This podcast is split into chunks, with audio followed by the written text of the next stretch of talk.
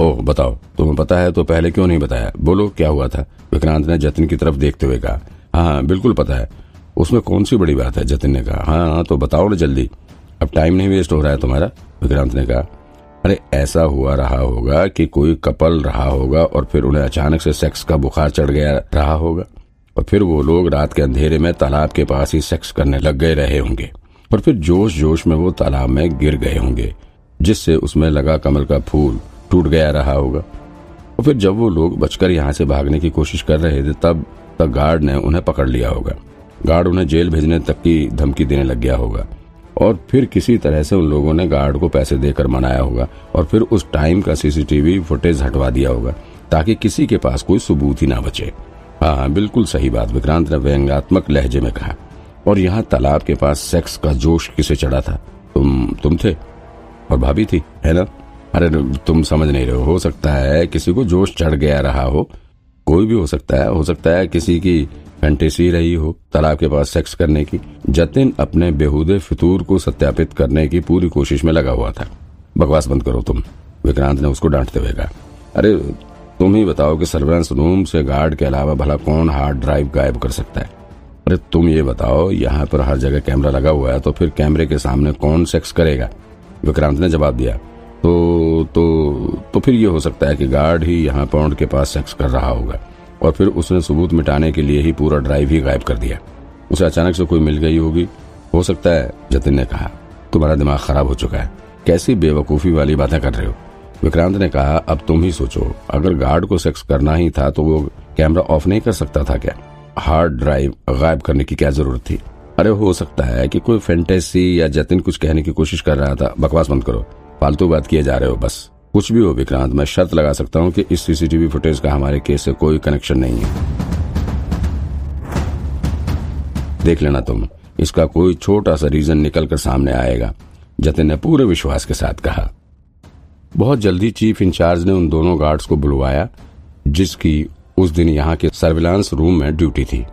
उन दोनों गार्ड्स को भी ये उम्मीद नहीं थी कि कोई सीरियस मामला हो सकता है। उन्होंने तो साफ़ कह दिया कि उस रात को वो दोनों सो रहे थे।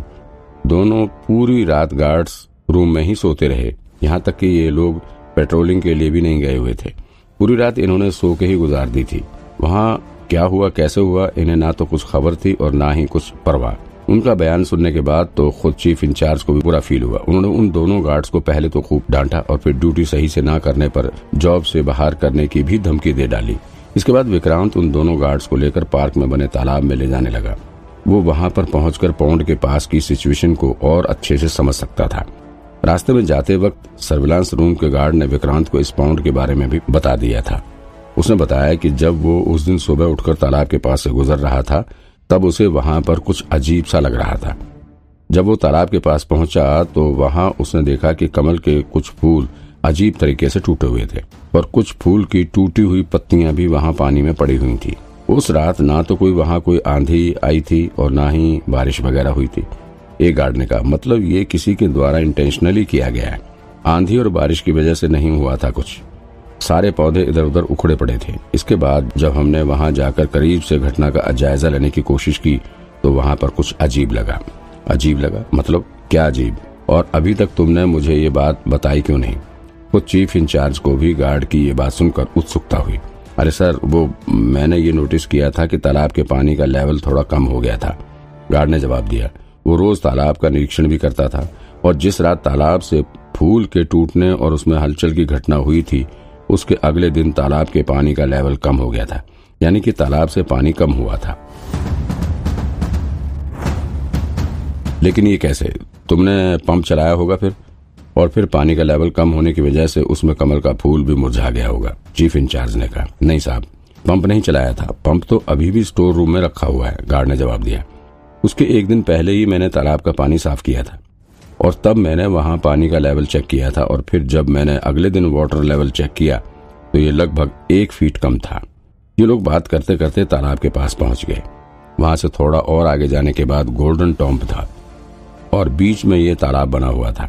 तालाब के चारों तरफ़ काफ़ी हरियाली का माहौल था। ये तालाब आठ अंक के शेप में था और इसके बीचों बीच एक छोटा सा पुल भी बना हुआ था, जिस पर चढ़कर तालाब में उगने वाले फूलों की सुंदरता देखी जा सकती थी। विक्रांत बड़े ध्यान से इस तालाब के चारों तरफ़ एरिया को देख रहा था और फिर उसके बाद वो वहाँ पुल पर जाकर खड़ा हो गया। वहाँ से पहले उसने एक नज़र सामने खड़े गोल्डन टॉम पर डाली और फिर उसके बाद वो नीचे तालाब में देखने लगा। तालाब का पानी देखने में काफ़ी कीचड़ से भरा हुआ लग रहा था। इस वजह से ऊपर से कुछ गहराई समझ में नहीं आ रही थी। पानी का रंग भी गहरे हरे रंग में था। हम्म ये कितना गहरा होगा? विक्रांत ने नीचे तालाब की ओर देखते हुए कहा।